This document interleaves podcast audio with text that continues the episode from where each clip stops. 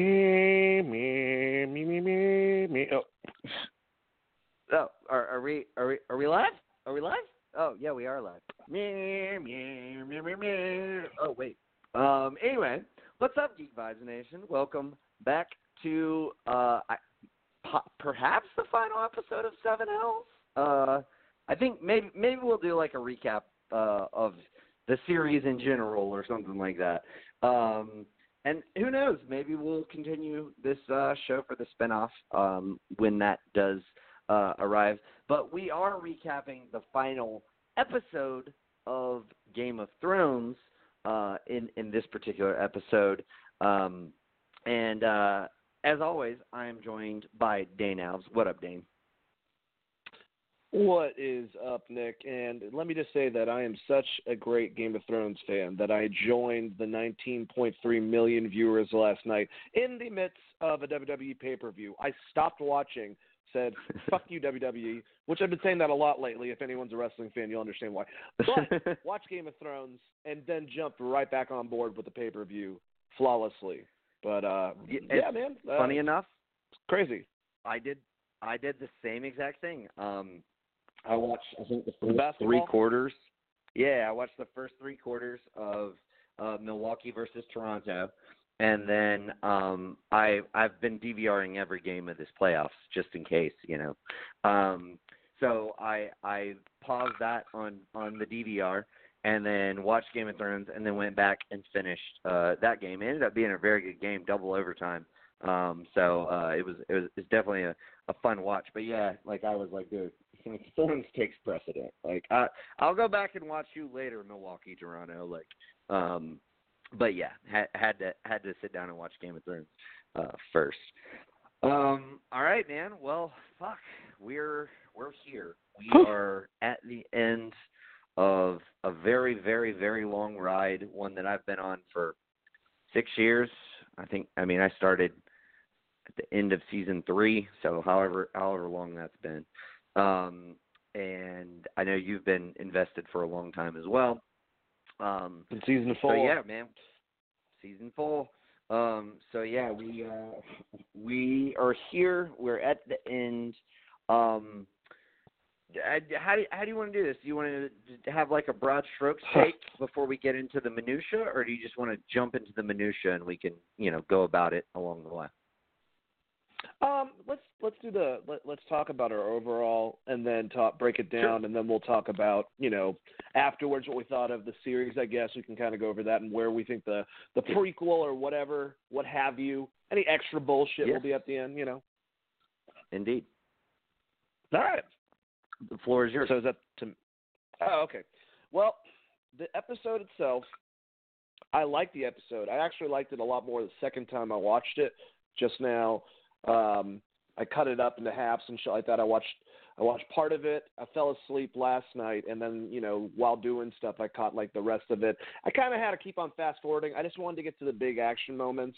Uh, probably not the best thing, but I enjoyed and saw things a little bit more so uh, with doing that. Um, notice things, uh, but I think that this episode just lacks what the season lacks, and that was a completion of more episodes to build within. Um, I think they kind of had, and I mean, we've called this out with the last episode and building up to the last episode. They had a rush around a lot, but a lot of the ground that they covered and a lot of the endings I thought were great. Um, was I overall happy with the ending? Uh, there are some things that I wish I could play, uh, you know, Booker, if you will, and uh, kind of change things. But I, I, think that uh, a lot of the stuff that they came out with for the ending itself, especially like what happens to the Stark kids uh, at the end of the story, uh, was actually really good. So, yeah, ups and downs. What about you?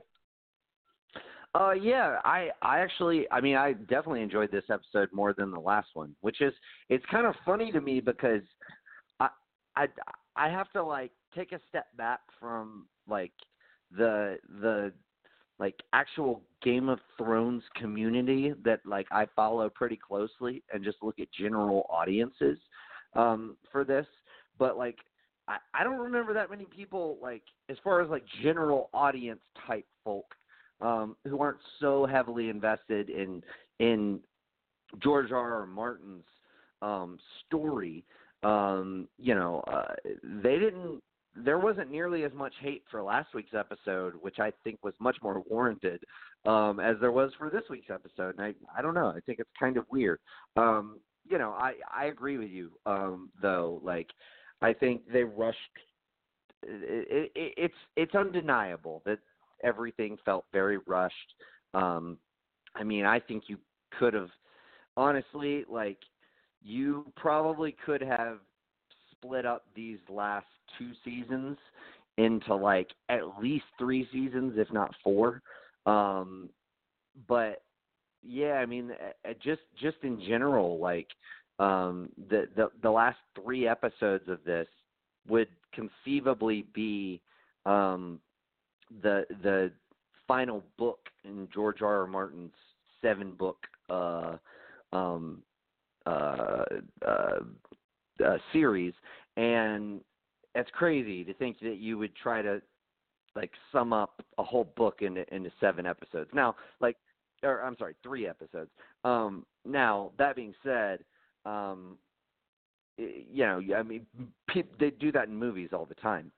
But the big thing with George R. R. Martin, because he had plenty of deals along the way with people trying to turn his work into a movie, and he didn't want to do it. And the reason that he finally said yes to um, D and D and HBO was because they were going to do this immersive series, um, and uh, so the fact that they kind of um, it, it, you know, at the tail end, decided that they just wanted to wrap everything up and and to basically put the final book into maybe a little longer than your average movie. I think would be about four hours of content.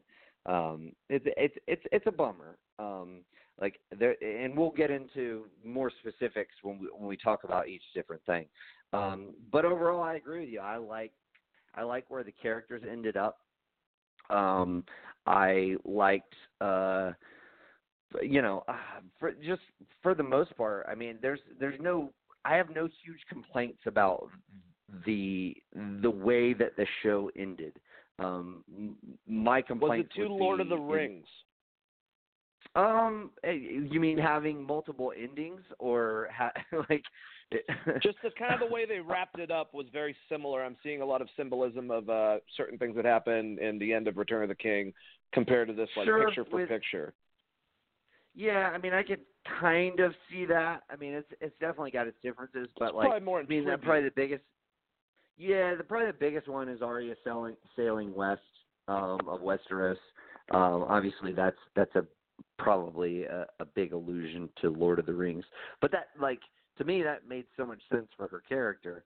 Um, and uh, yeah, I mean I yeah, I mean I I don't that didn't that didn't bother me at all.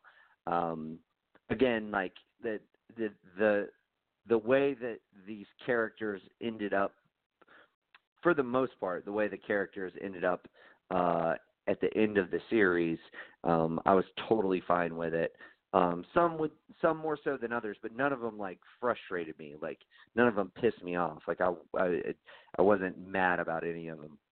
Um, it's just, it, it was just looking back on it and looking at the ride that you know got us to this point, and and thinking of all the various ways that they could have built it better and and just devoted more time to it um, is, is what kind of gets me, if you will. Um, but hey, you know, I mean, they, I've said this uh, on this show a couple times. Um, I don't fault uh, Benioff and Weiss for wanting to move on and do other things. Um, I just wish that you know they they I, I guess could have handed it off to somebody else um, if if they wanted to do that instead of rushing to to finish it. Um, but hey, we got what we got. Uh, but anyway, uh, let's jump into the episode. Um, so obviously we open with Tyrion and Jon and Davos walking through King's Landing, um, being you know basically burnt to a crisp. Um, you know we we we see the reactions on all of their faces um, when when uh, Tyrion you know decides to um, you know go to the Red Keep. Um, you know, Jon, you know, is basically like, look, like let some of my men go with you. We don't like it may not be safe. Um, I mean that that gives you a lot of illusion right there um, as to you know what shit's about to go down. Um, and of course, you know Tyrion refuses because he is going. He is, you know, a man on a mission, trying to see if he can find, um, particularly his brother, but you know his brother and his sister. Um, and he finds them, and uh, you know, obviously they're both dead. For anybody who thought maybe they're not dead going into uh, this episode, um, I, I won't call you an idiot because um, the the you know the the show has given us some swerves, but um, I mean it, it seemed pretty clear to me they were fucking dead, and they were, um, and um, I think that was you know if Tyrion hadn't already reached his breaking point, that was the moment where he he definitely reached um, his breaking point um, which you know then leads into um, a, a, a very powerful scene. Uh, yeah, with with uh, Dany's speech, um, but I don't want to get too far ahead of ourselves. What did you think about just the opening? Um, you know, through those specific characters walking through King's Landing up until the point where Tyrion uh, found Jaime and Cersei's body. Oh man, uh, beautiful shots. Uh, very well done. I mean, well done. There was a bunch of people just burnt to a crisp. Maybe that's not the best set of words, but uh, uh, the first guy that that's Tyrion sees that just words. I love puns. yeah. Well, the guy that that Tyrion sees first, while uh, Davos and Jon are in the background, and he's literally just like making noises, and he's burnt to a crisp on his front and his back and then he sees the mother and daughter that uh, Arya had seen. Um, just very, very. Uh, I liked uh, the uh, the imagery of Tyrion uh, passing that fallen bell. I thought that was very symbolic. Um, yeah.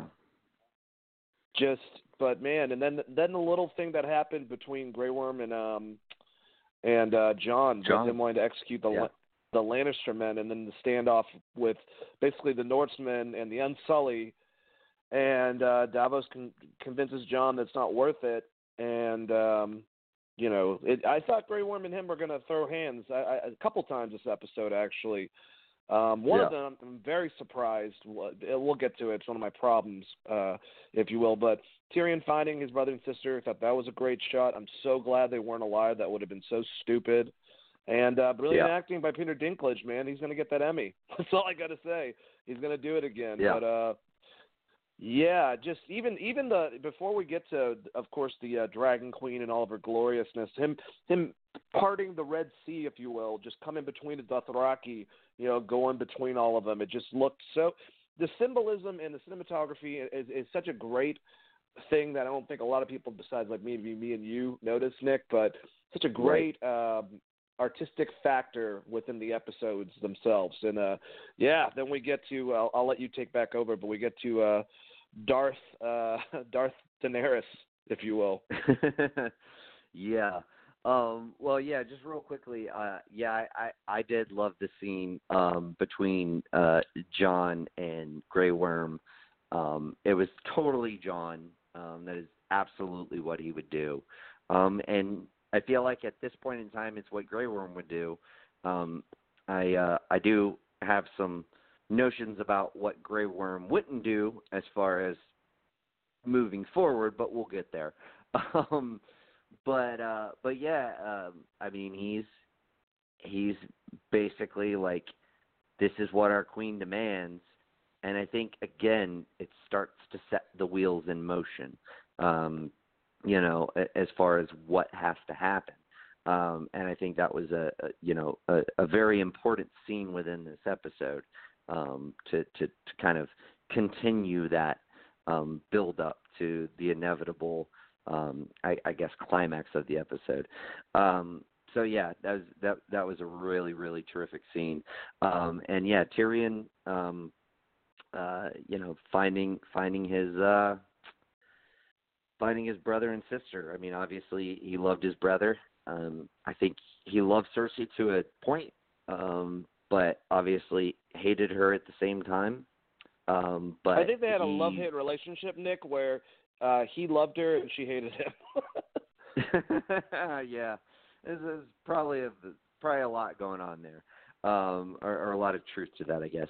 Um, but nevertheless, like you know, I, I mean, obviously he was um, he was heartbroken, um, understandably so. Um, but yeah, I mean, uh, the scene in which Jon walks through, uh, you know, all of the um, all of the Unsullied, um, and he and he's walking up the stairs, and you posted that fucking amazing shot of Daenerys with Drogon behind her, where the wings come up and it looks like it's an extension of I need her. a poster. Um, yeah, dude, that that is totally poster worthy. That's dude. I was I was like, damn, dude, like yeah, that's that's fucking amazing. I don't I don't know if I even necessarily caught it in the shot, you know, um, when when I saw it the first time. Um, but yeah, it's it's uh it's a fucking awesome uh shot, and it's um very symbolic as to her becoming the Dragon Queen. Um, but uh, but yeah, so I mean, we we get um, you know essentially this this rousing speech um, and terrifying speech, honestly, um, as far as what Dany has now become, um, and uh, essentially what uh, you know what she's saying and the fact that she feels so justified and morally sound in what she's saying um utterly terrifying. Um and i like i have to think jon didn't know what she was saying there? Like he looked like he had like some looks on his face as far as like fear and like what's exactly He going on? but like jon word. doesn't Jon Jon doesn't know dothraki. Um so I I would assume that you know um he he didn't actually uh know. What you said he understood one word Winterfell. When when she said when she was talking about liberating, it doesn't matter from oh, Dorne right. to Winterfell. It went to him, and he's like, yeah I think you just said my city. This is not good. yeah right and like I don't know what the fuck else you've been saying but like I, I I'm not sure about this um so but anyway uh you know obviously this leads into uh Tyrion coming out and standing next to her and this is probably my favorite scene in the in this particular episode? Um just for me personally like it just it's so simple but it just hit me um where she says you freed your brother. Um eh, basically telling him like you betrayed me. Uh you're you're going to die now. Um and he said yes or he says i freed my brother and you burnt what do you say and you massacred a city um or uh, you know i don't remember the, exact- the exact quote um but it really like hit me like that that just that and and that's again like you're saying peter dinklage probably going to win an emmy um Yep. because he just like he does so much with you know with what he's given um and you know when he takes the the uh hand the the um queen's hand pin and just pulls it off and tosses it down the steps. And then everybody goes quiet. All the all the dothraki screaming all the unsullied um you know stomping their spears and it just all goes super fucking quiet. And like you could just tell they're like whoa whoa you don't do that to the queen. Like what did you just do um and uh you know she she demands that he be uh taken away. Um and then of course there's the uh you know ending kind of part to that where Arya sneaky as she is um just ends up being in frame. Um I actually really like that shot. I know like there are some people out there who um really don't like Arya having killed the Night King and even more so don't like the fact that she was able to get to the Night King.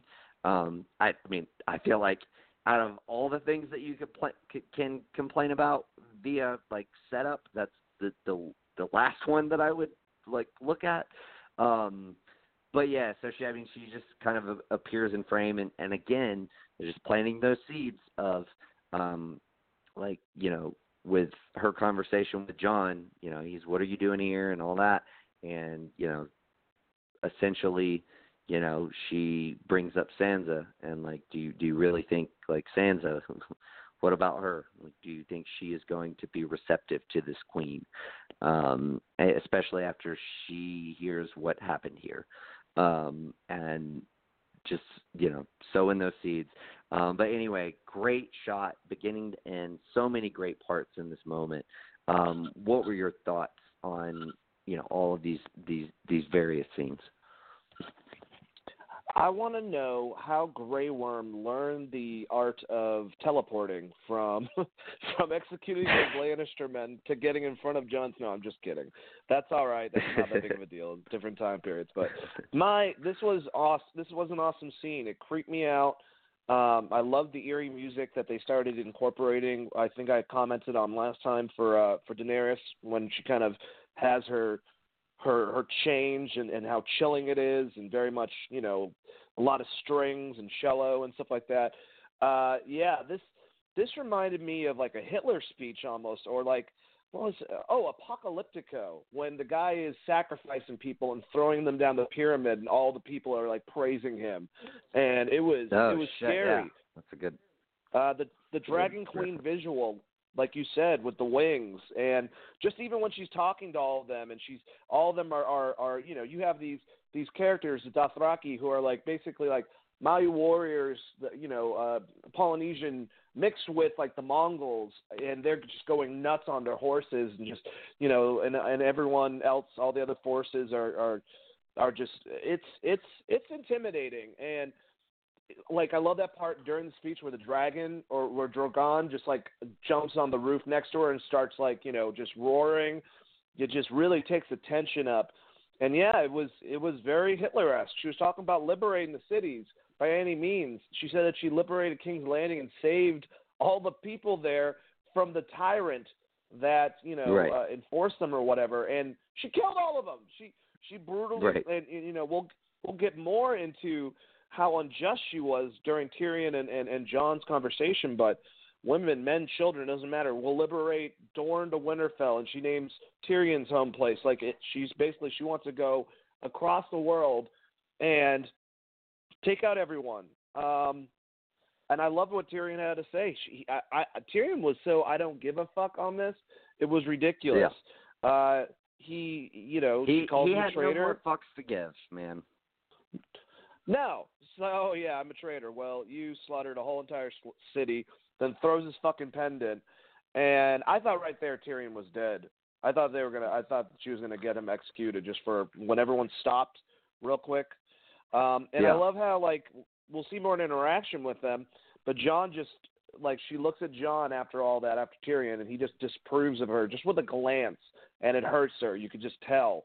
And yeah, yeah. One thing I'll say about Arya before and, we move and on, I felt like I got a I got a moment in that scene too that his disapproval got to her um a little bit, but like when they when she just walks straight past him, like I will not concern myself with your disapproval. Um I think that got to him too. Um so yeah. it was mutual getting to one.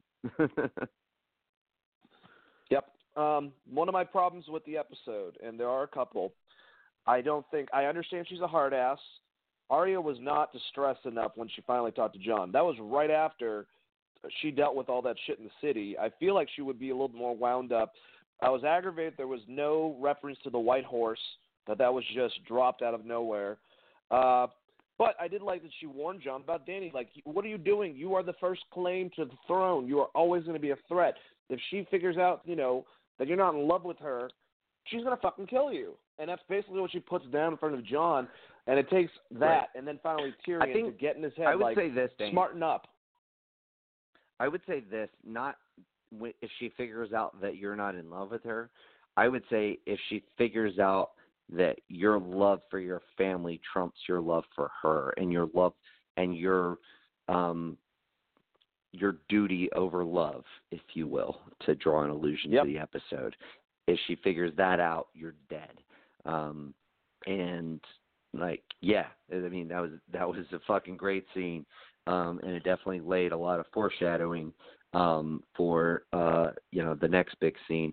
Um, anything uh, else that you want to touch on here before we move on to um, Tyrion's um, capture and then uh, his his just amazing scene with Jon Snow? I'm ready, like a nine month baby coming out. All right. Um, so uh, obviously, uh, you know, we we get this kind of sort of long shot of Jon walking, you know, through a bunch of these um, Unsullied who are standing guard to go talk to Tyrion. And there's a lot going on in this scene. Um, I think, um, obviously, Tyrion uh, it just feels so much remorse, so much regret, um, and ultimately, um, you know, tells Jon like you know what you need to do. Um, the biggest the biggest thing that I didn't like about this scene, if there's if there's one thing that I didn't like about it, I feel like they used Jon as a proxy to defend their that the writers used Jon as a proxy to defend why they had Daenerys do what she did, um, which was like just a, again like a way to cut corners to getting to the end of the the show. So that kind of bugged me a little bit. I don't feel like I don't feel like what Dany did was in conjunction with her character. It wasn't earned. Um, I also don't feel like what Jon said, Jon would say. Um, so um, I, I that that would probably be one of my biggest gripes about the episode. Um, but uh, but ultimately, you know, the conversation that does ensue, um, you know, inevitably, you know, breaks down with, you know, Jon basically being like, "I can't help you," and I think the most powerful moment is Tyrion at the end saying, "And what of Sansa? what what of Arya? Like you know, what of them? And you know, she's their queen too. Is she? Is she really? Do you think Sansa is going to uh bow to this queen? Um like dude, come on. Don't don't tell me that I know your sister better than you do. Um or you know, I guess your cousin, but you know, for all for all intents and purposes, your sister. Um and you know, I love, I absolutely love the line of, you know, uh, at the very end of the scene, like we, you know, um, that, you know, I, I don't remember what it was verbatim, but essentially Tyrion telling him, you have the choice. It is your choice, and you have to choose for everyone. Um, it's not a burden that he should have, but it's the burden that he holds. Um, and it, it it definitely cements home their conversation um, that led up to it with um, you know uh, sometimes um, uh, love triumphs duty and or duty um, triumphs love um, in that whole conversation um, and way to way to tie back in Aegon Targaryen and and, and um, or Aemon, Aemon Targaryen. Uh, well, and I guess it was Aemon Rivers, I believe. Uh, he he the the Maester at Castle Black was a Targaryen who um, I think he was the one who um, like gave up the throne. I could be wrong about that. That might be a different um, a different character, but uh, but he was definitely a Targaryen. Um, and yeah, like a very wise person, and you know, um, very much uh, like again tying back to previous episodes. I like that um, previous seasons, um, and just the setup that this gives you. Um, I, I I mean again, I still think it should have taken place over a lot longer time, but given that they didn't choose to go that route, um, I thought this was one of the better um, scenes and setups that they did utilize throughout this season. What did you think, Nate? I thought it was a very uh, amazing scene between two characters I've really grown to like throughout this whole thing, and they're both, you know, I kind of said it last week. They they they both try as hard as they can to do good, and when it comes to most of the other characters, and maybe Tyrion might have his issues compared to Jon, but most of the other characters usually have an ulterior motive, even if it's for the betterment of anything. And these guys kind of were, especially Jon, the more pure characters. And uh, Tyrion, it kind of sucks that he's basically telling Jon, "Hey, I fucked up. I got Varys scorched. I didn't realize this was going to happen. I can't do anything about it. So you're going to have to kill her. And I know that you, you, you know, you love her. I love her too." but I mean, I'm stuck in this prison. I can't do anything. So I, I understood why that had to be, and that was, I mean, Jon just that noble. He understands, you know, the betterment of everything else, what he has to go about. But I love, I have a lot of quotes uh, written down. I love at the beginning. It just starts off with Tyrion going, "Did you bring any wine?" And I mean, yeah, how, how many times have we seen that? You know, I, I think that's actually what he, I'm assuming. He probably said that the first time he met Jon uh, at the beginning of it.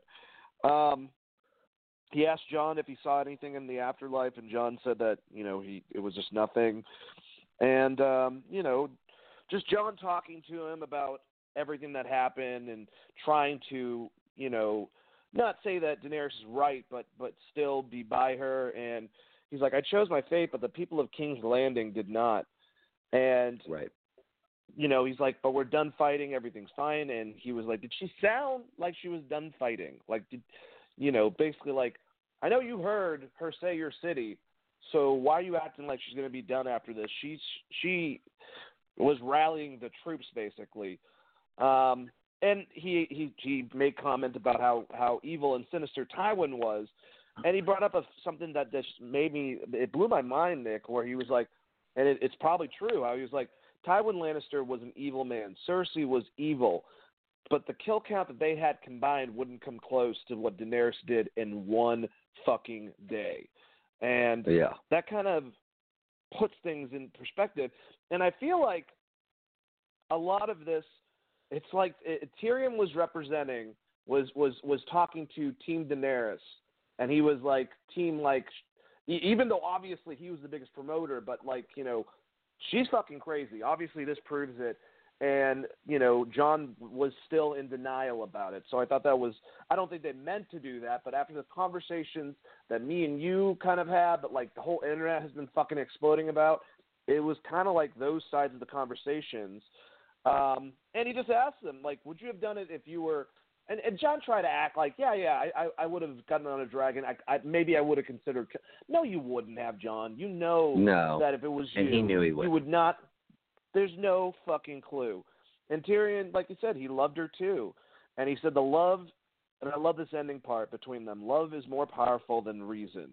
And then Jon said, "Love right. is the death of duty." And I thought that was such a right. great scene. That's and I didn't know. I didn't know if Jon was going to go and try to kill her afterwards because he really seemed convinced at the end of it, Nick. Like, I'm sorry, I can't do this, but uh, you know, we'll we'll go on with that. But great. Yeah, team. and I think, I, I again, that's the line. Love is the death of duty, and that's the line that Aemon, uh, Maester Aemon um, of Castle Black, um, told Jon many, many, many years ago. Um, and uh, and I think Tyrion's retort to it is um, very apt. Um, sometimes duty is the death of love, um, and again, just his his last words to Jon before Jon left, um, you know, essentially, um, very much. It, it was it almost kind of played to me like I didn't want to have to do this, but like think about your family. Um, like think about what will happen if you don't do this. Um, and I think that was obviously kind of the thing that that kind of spurred him most into action Um, but anyway, um, so you know the next the next major scene, I loved um, with the part where Jon is walking up to the Red Keep and Drogon like basically wakes up. He's like just having a nice little nap and he wakes up and comes up out of the ashes and like looks at Jon and he's basically like, "Oh, it's Jon. All right. Proceed." like I I don't I don't necessarily I'm not tying any significance to it. I just I just thought it was it was um interesting, especially given what Jon is now contemplating. Um but so yeah, I mean, we get the scene of Dany. uh we get the um the you know, essentially the the foreshadowing of the House of the Undying from season 2 uh, with her standing in the throne room throne room with it covered with ashes and man, uh, when they sit down and talk to each other, or they don't sit, but when they when they end up talking to each other, you can almost see in her this sort of manic depressive state um, that she's now in. Um, how unbelievably upset um, and and just in anguish that she was in the last episode has completely flipped um, given what she has done, what she feels like she's achieved, what she can further achieve. Um, and she's almost on like a high. She's exhilarated.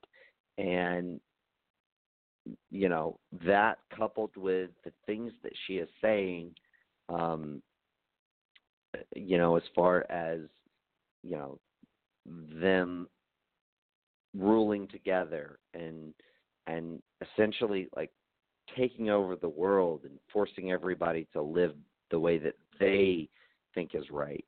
And Jon even says like what if what we think is right isn't right to other people like how do you how do we know that what we think is right is right?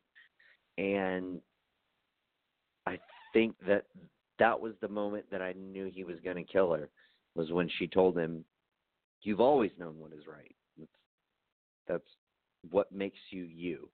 And I think, in some sense of of a way, he was not only trying to um, to to poke and prod and, and see how far gone she was, but also trying to convince himself that is what he's thinking of doing the right thing to do. Um, and I, I I think her confirmation that he's always known that he was right and that he's he, what he does he does out of selflessness um, that's what spurs him on.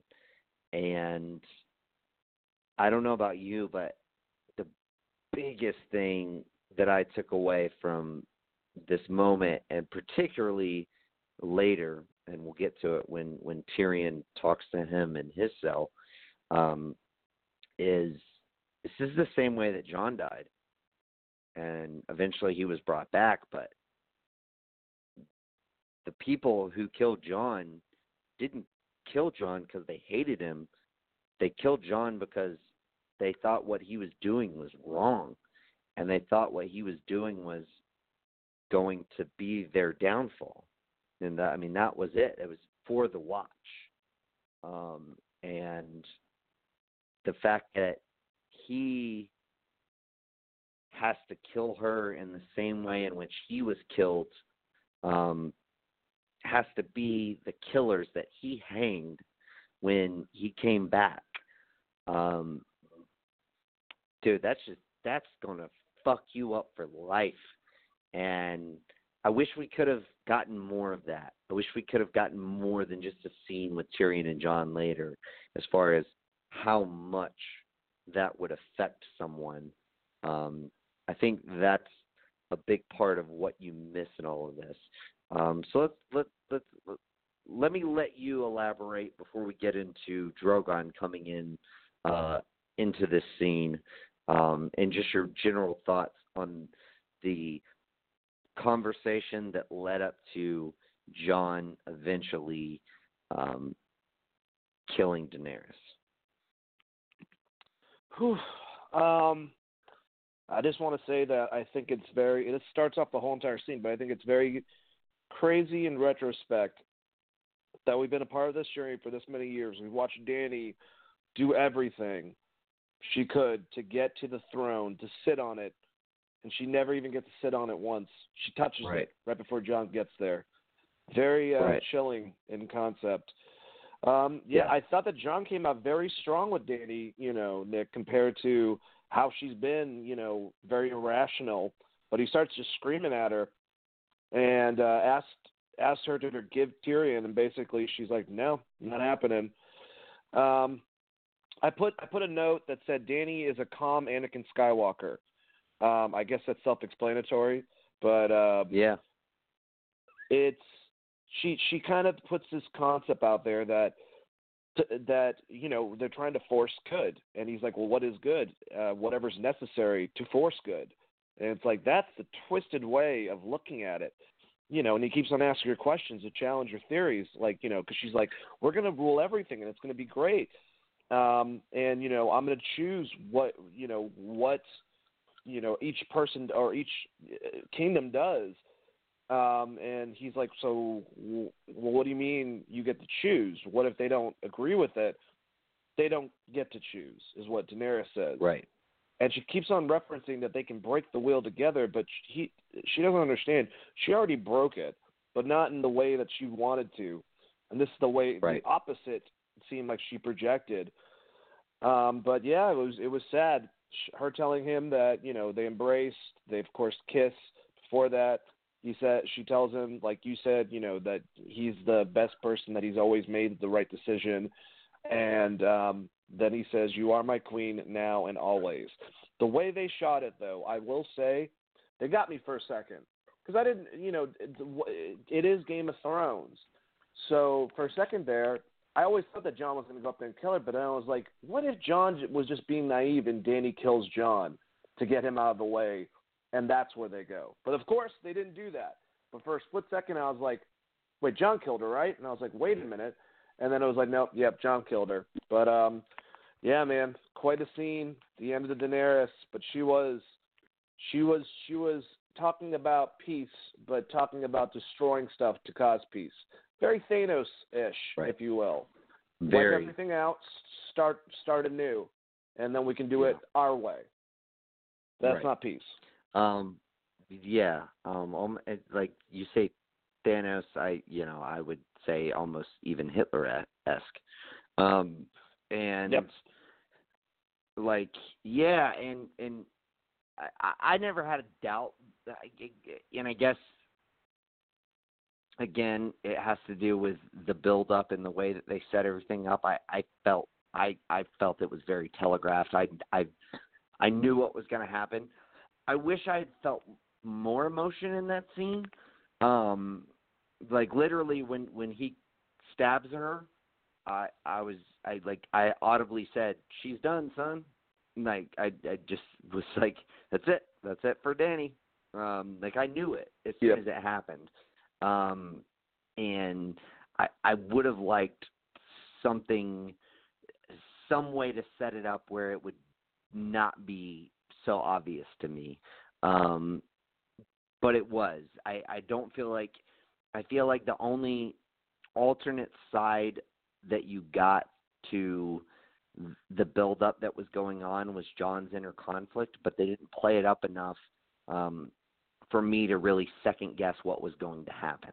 Um, so it wasn't a surprise to me, um, and it, it it just wasn't as emotional as I wanted it to be because it, just because of the the sudden turn that she had in the last episode, and that just kind of lingered with me a little bit.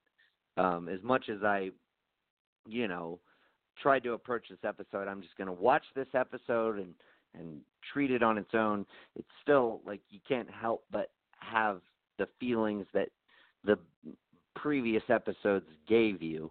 Um and I mean at this point it was just like well it's so obvious what you got to do, you know. Um there was no ambiguity to it.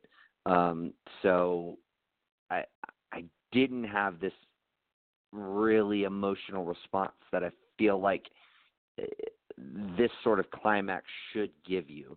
Um, so eh, you know, I was I was a little I wasn't really upset by it. Um, I was just um, indifferent by it. Um, just like yeah, that's what had to happen. So that's what happened. Um, so yeah, um, I uh, I do um, I do feel like it was it was mostly well done. Um, the scene itself, uh, it's just that, you know everything um, that, that that they didn't do leading up to it is is I guess what gets me a little bit. Um, but anyway, um, so after this emotional scene in, in, in flies Drogon, and I, I would I would imagine that I mean in in Game of Thrones lore, uh, once a dragon uh, takes a rider or a rider takes a dragon, um, they are very connected. Um, and I I definitely think that's why Drogon could sense that she was gone. Um, and so you know he flies up, um, and I I was it, it was a little sad for me seeing like Drogon nudge her and and her just lying there dead. Um and um you know, the fact that I I thought there was uh some pause in me as far as Jon's fate at that point that maybe Drogon would just fucking scorch him, though I in my gut I didn't feel like that was going to happen, but I, there was some some thought that it might. Um, but ultimately, he burns down the Iron Throne um, and scoops her up and like flies off with her.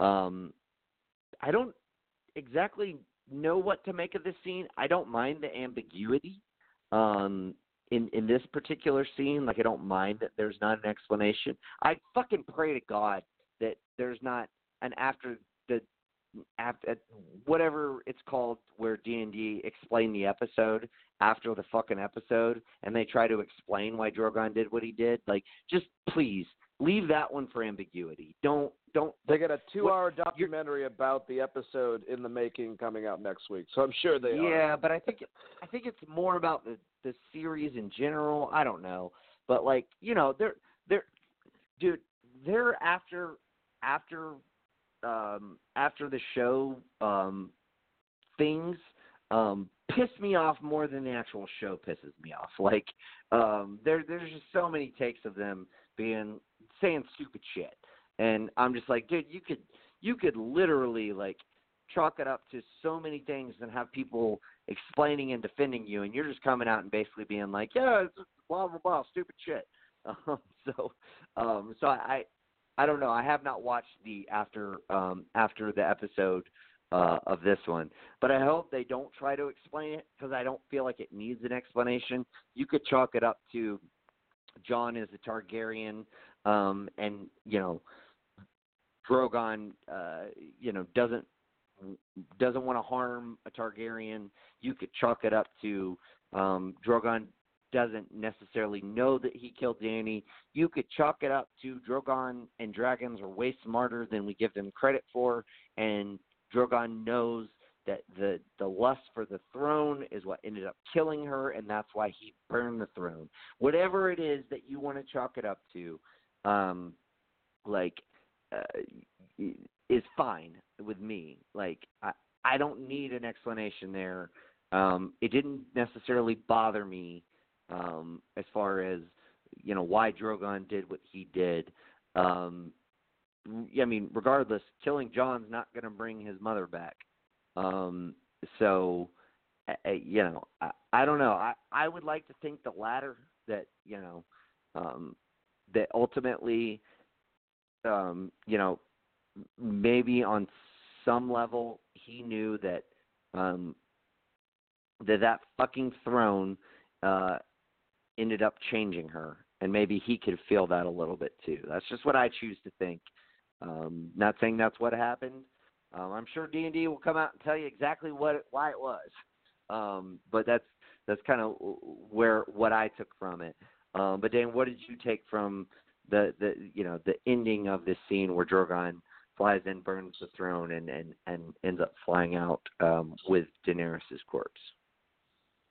Um, I, I, I the main thing I took out that Dro- Drogon um, burns down. You know, his fire connecting to the throne was like a wasted, drunk frat boy trying to piss into a toilet. Um, but uh, like I know they were doing that for dramatic suspense. To like, oh, what's he doing with it? Is he gonna kill John? Is he gonna? And then he finally started doing the throne. But at at first, I was like, what is going on with him? Is he like he he just like losing control of his fire? Um, I don't necessarily need an explanation, but I thought it was kind of fucking weird. I guess you can just figure it out in your head, but at the same time, um, all right, wild animal. From what we know, it could be an extremely intelligent wild animal. They never really went that much in depth of how smart these guys were. Obviously, they were pretty smart because they could take commands and stuff. So we're gonna have to go by it by that. I don't know how he just realizes though that she wanted the throne so that throne is evil. He didn't even see her sitting it or anything like that, unless she was sitting it before we got there. I don't know. I'm just saying that was to me a little bit bizarre, and I think they could have had a really cool visual if he decided to blow fire on Jon, because Jon's a fucking Targaryen and should just be able to make it through the flames. So maybe he was like, "Well, fuck," and just takes her and leaves. Yeah, I don't know. That that wouldn't be I book don't- I- canon, but I don't book canon at this point. Are we really talking about that? You know, I mean, well, not only that. I don't. I, well, here's the thing. Like she's. Eh, Uh, just bear with me here for a second. Within the books, Oh. um, she she survives the the fire at the end of season one because not only because she's Targaryen and and the unburnt and everything, but it also has to do with the magic and the fact that she burned the witch and everything else. Um, uh, there, there will never, at least I doubt it, there will never be a scene where she burns all the the khals, the Dothraki khals, um, and survives that fire. That that's that's Ge- George R. R. Martin has literally come out and said like, no, she's not she's not completely immune to fire. Like she, it, it was a combination of things that that let her survive the funeral pyre of Khal Drogo. um, so I guess you could have done that on the show, but I I would have I wouldn't I I would have liked that even less. Just me personally. Well, me personally, I wish there was more reasoning between a giant animal seeing that his mother is dead, the person who is actually the perpetrator right next to him, even though he had a great signal or whatever, spent time with him, you know, with with Jon flying on the brother. I thought it was a little bit weak um, that he just didn't kill him and that he just let him live. But we'll get more into people that I thought was really weird. Let him live uh, probably in a little while.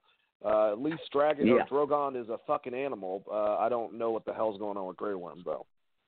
Yeah, I don't either. Um, well, all right. Well, let's let's get into that. Um, oh, by the way, uh, I don't want to just jump outside of this. Um, I did think when um, when Drogon like after he burned the throne and he goes back to Daenerys and and you know picks her up and carries her off. Um, I think that was very great symbolism for the House of the Undying, where she sees the the throne room, um, you know, you know, basically um, cast in ashes, and then when she walks out, she walks what looks like through the the wall in the north um and walks out into it. So that would kind of signify Jon Snow being the one to kill her. Um and then um is reunited with uh Khal Drogo and and her child um in the afterlife. Um and that kind of um Drogon carrying her off into the distance, away from the throne room, um, I felt like was very good symbolism. I feel like they tied that whole thing together very, very Yeah. well. Um, so yeah, I just wanted to mention that. Um, No, and I agree. And I will also say that I agree with you that I didn't have any amount of emotion when Dany got killed, but it, it, you put a giant fake CGI dragon, you know, trying to get her to like, you know, seeing what mom, mom, why aren't you moving? And that actually made me tear Right. up. Not Dany getting killed yeah, by a that sword, made me but more emotional than her actually dying. Yeah, and and and that's fuck. it's it's it's somewhat tragic that that's the case. Um, and again, just like the proper amount of setup and and and and tension um, makes all the difference. Um, and and I feel like we we didn't necessarily get that. Um, but nevertheless, uh, let's move on. Um, so we kind of have like a flash forward sequence um, after this, um, which again, like I I feel like this particular episode could have been split into like three or four episodes even. Um like if, if you were to really do it justice, at the very least two. Um because I very much feel like like Drogon flying away with Daenerys should have been the end of an episode. You know what I mean? Like that had all the feel to the end of an episode. Um and I feel like there is two or three well at least one or two but maybe even two or three episodes that could have taken place in between that sequence if that were the end of an episode and where we pick up um you know uh with i guess the king's moot is what you might call it um and uh, um that that will always kind of bug me the fact that like it's just there's just so much more that you could have explored and could have done and um you just you just rush through it. Um it, it, that will never not bug me. Um we've we've all seen the meme at this point about Dexter um, which is fucking terrific by the way. Um and this is definitely not on that level um at at at, at all even close um but that did that did bother me. I I felt like that that should have been an episode in and of itself and ended there, and we should have gotten many more episodes before we pick up where this episode goes from there, and we should have gotten many more episodes into Daenerys really dissenting into madness, and we shouldn't have we should have gotten many more episodes um, before she decides to burn King's Landing that really sets up her her her um, sort of uh, descent into madness. Um, and I, I, I just think that this the last these last three episodes should have been its own ten uh, episode um, season. I think you you could have done so much with that, and it's it's it's um, unfortunate that we we never got that. Um, but I'll get off my high horse. I don't. I won't. You know, um, uh, dwell on it. Uh, but anyway, so we get to the King's Moot, um, and essentially, you know, it's all the the big houses of Westeros um, meeting with Grey Worm, who's now, I guess, in control of King's Landing, and he uh, has Tyrion there um, as prisoner, which I don't know why he hasn't just executed him yet, um, but he hasn't. Uh, and then you know Tyrion gives this um, uh, speech as far as you know um, what you know maybe. Well, I guess be- before we get into that, they're essentially trying to work out how they're going to resolve this situation. Um, you know, Sansa definitely tells Grey Worm like, "Look, dude, like it's not in the best interest to kill you, kill my brother. Um, it's it, like we got a, we got you surrounded. Like you, you, all you people going to be dead if you do that. Um, and uh, essentially, um, you know, uh, I, I um, really loved the line between uh Arya and Yara, like the two most badass bitches on the show, short of maybe um Brienne.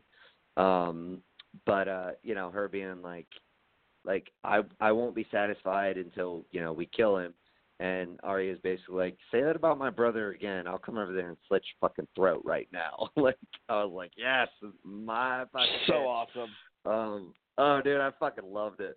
Um but uh but yeah, like uh so you know, we get we get this this kind of setup and and everyone's like, "Well, what do we do?" Um and you know, my my my theory wasn't a democracy, but it was like to have all the kingdoms be split up.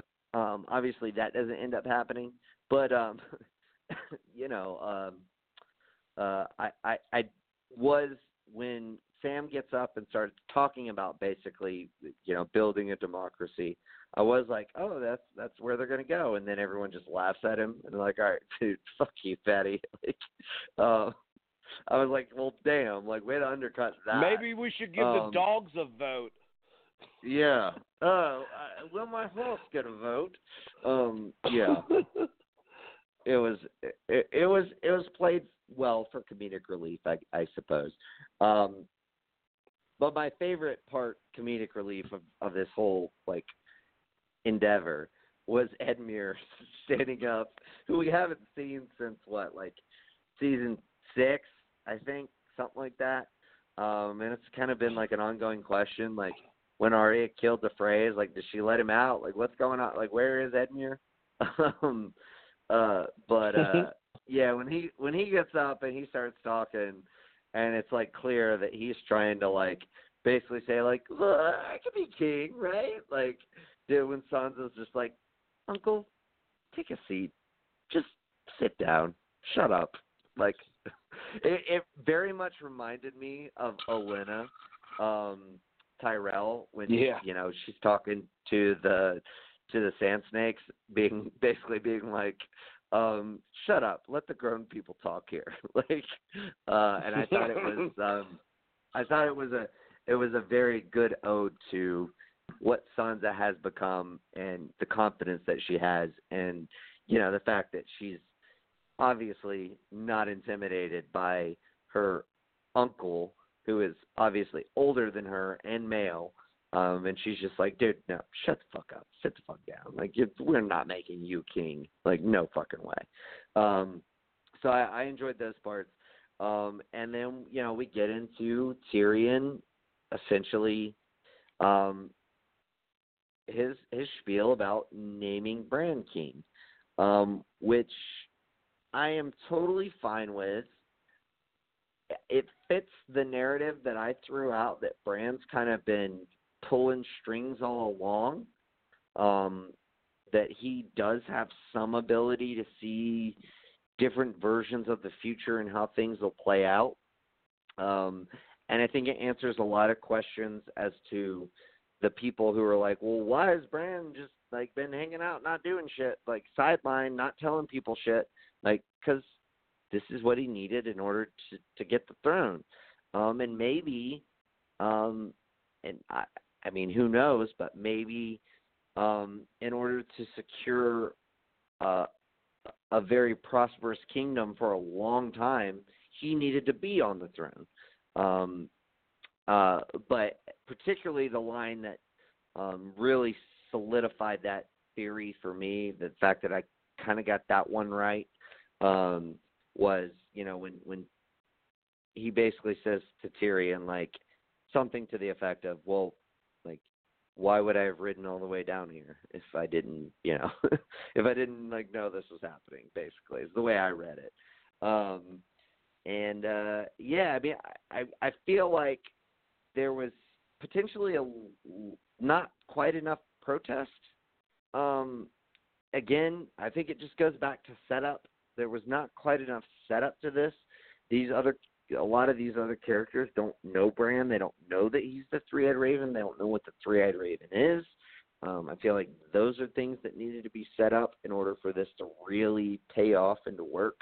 Um, I do feel like um, the Iron Islands, like you know, just going from we want Jon Snow's head to being like, yeah, we'll let his brother or whoever be king of the seven kingdoms.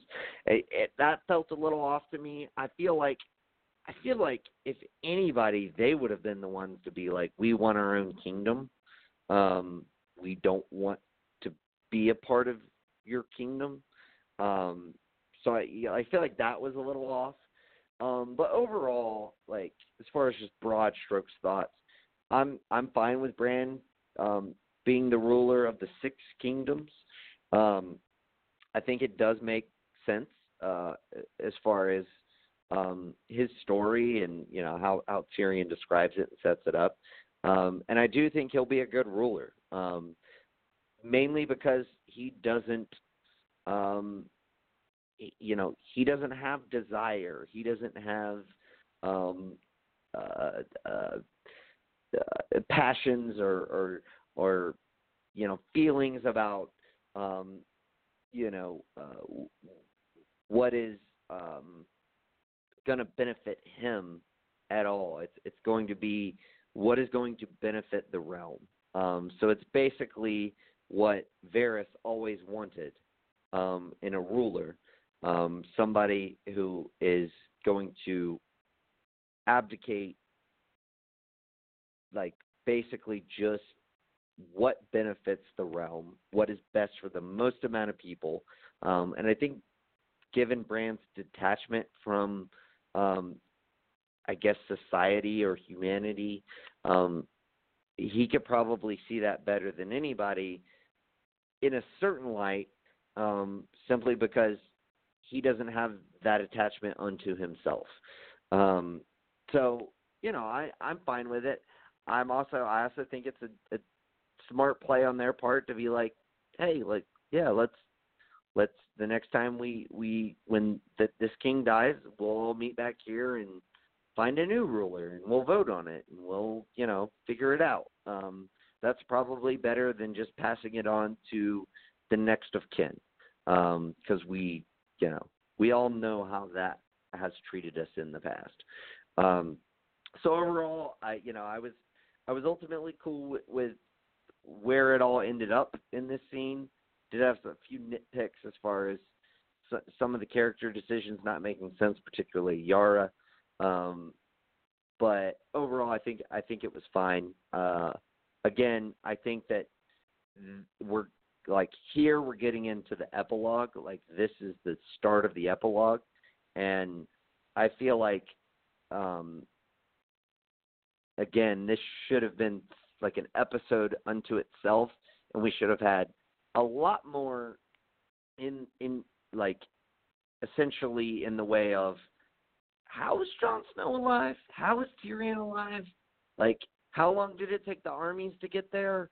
Why didn't Grey Worm just like have them put to death immediately or kill them himself? Like these are lingering questions that we're never going to get the answers to because they just left that up to our imaginations. Um, and maybe you know, ultimately they were just like, it's not important to the story, um, but it is to me like it would have been interesting to see. Um, but nevertheless, as far as the actual scene, for the most part, I was cool with it. What are your thoughts? Yeah, Grey Worm is terrible at negotiating. All right, so you got yeah. two prisoners. Now you got now you got no prisoners at the end of it. Wait, what? How right. the hell did that even happen? But we're gonna give you some island. I forget. I forgot what the name of it was. Like one that I think I've heard of once on the fucking show. All right. Well, no, whatever. they they offered him they offered him lands in the Reach, which is what Bronn now controls. Um, but at the end of the episode, they sailed to Naath, which is um, uh, Missandei's uh, uh, home. That's where she came from. So, so he didn't even take the land the population.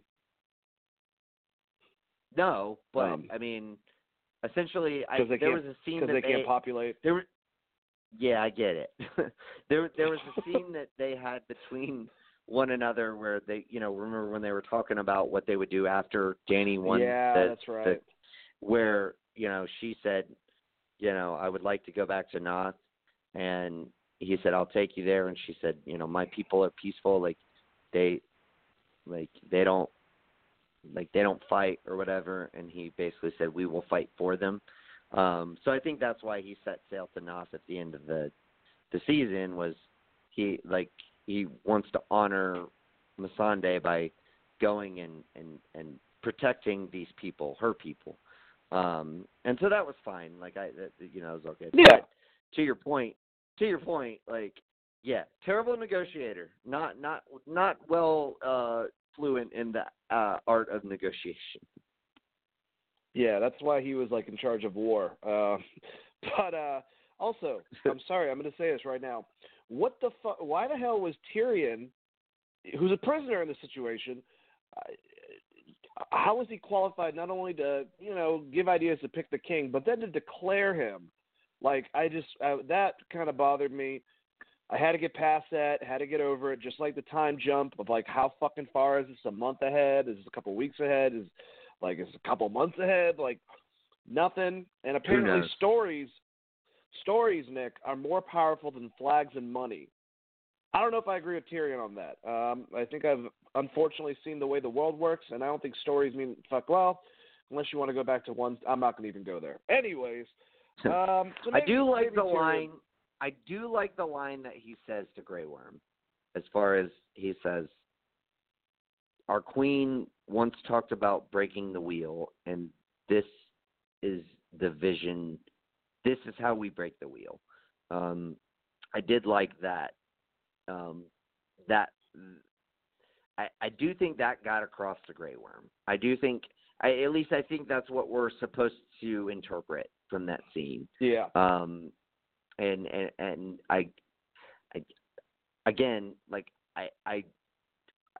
I totally agree that I don't think it's enough to get across that. Again, it just goes down to speeding through and lack of build up and everything else. Um, but I think that's what it was supposed to mean. Yeah.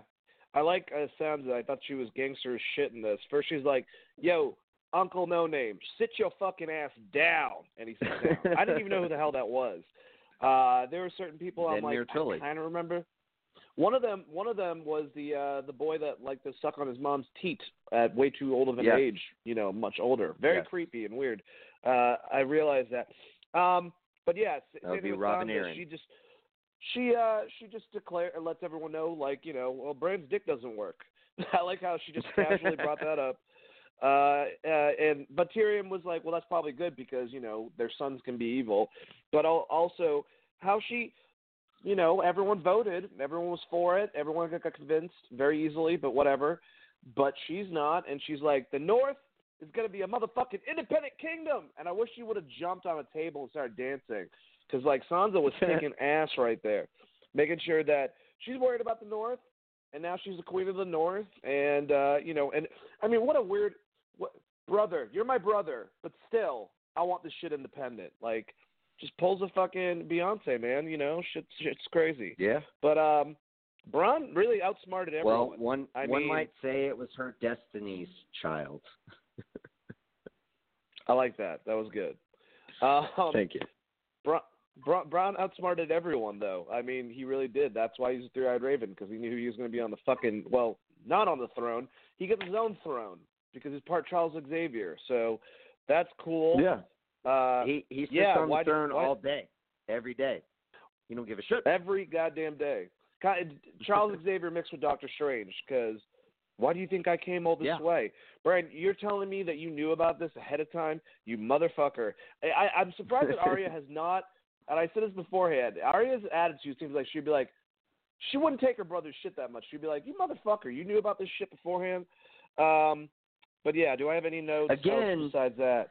Again, I I agree. I think that's a lot of the minutia that we missed because this this season and and the last couple seasons just lacking all that minutia. There could have been these great character moments where Bran tries to explain to Arya like this is what had to happen because believe me, if if you knew what I knew, like you would not want it to have gone any other way. Um, and and and those are the types of things and moments that we just don't get when you get cliff notes versions of an entire conclusion to um a, a sweeping saga you know Absolutely, I agree on that. Um, I think that's it for my. I, everything goes on to the conversation that Tyrion has with Jon, the proposal. So I think I'm done with Right. that scene. Word. Yeah, I am too. Um, all right, so yeah, let's let's move on to that. Um, again, I feel like, and I'm going to go back to this, like,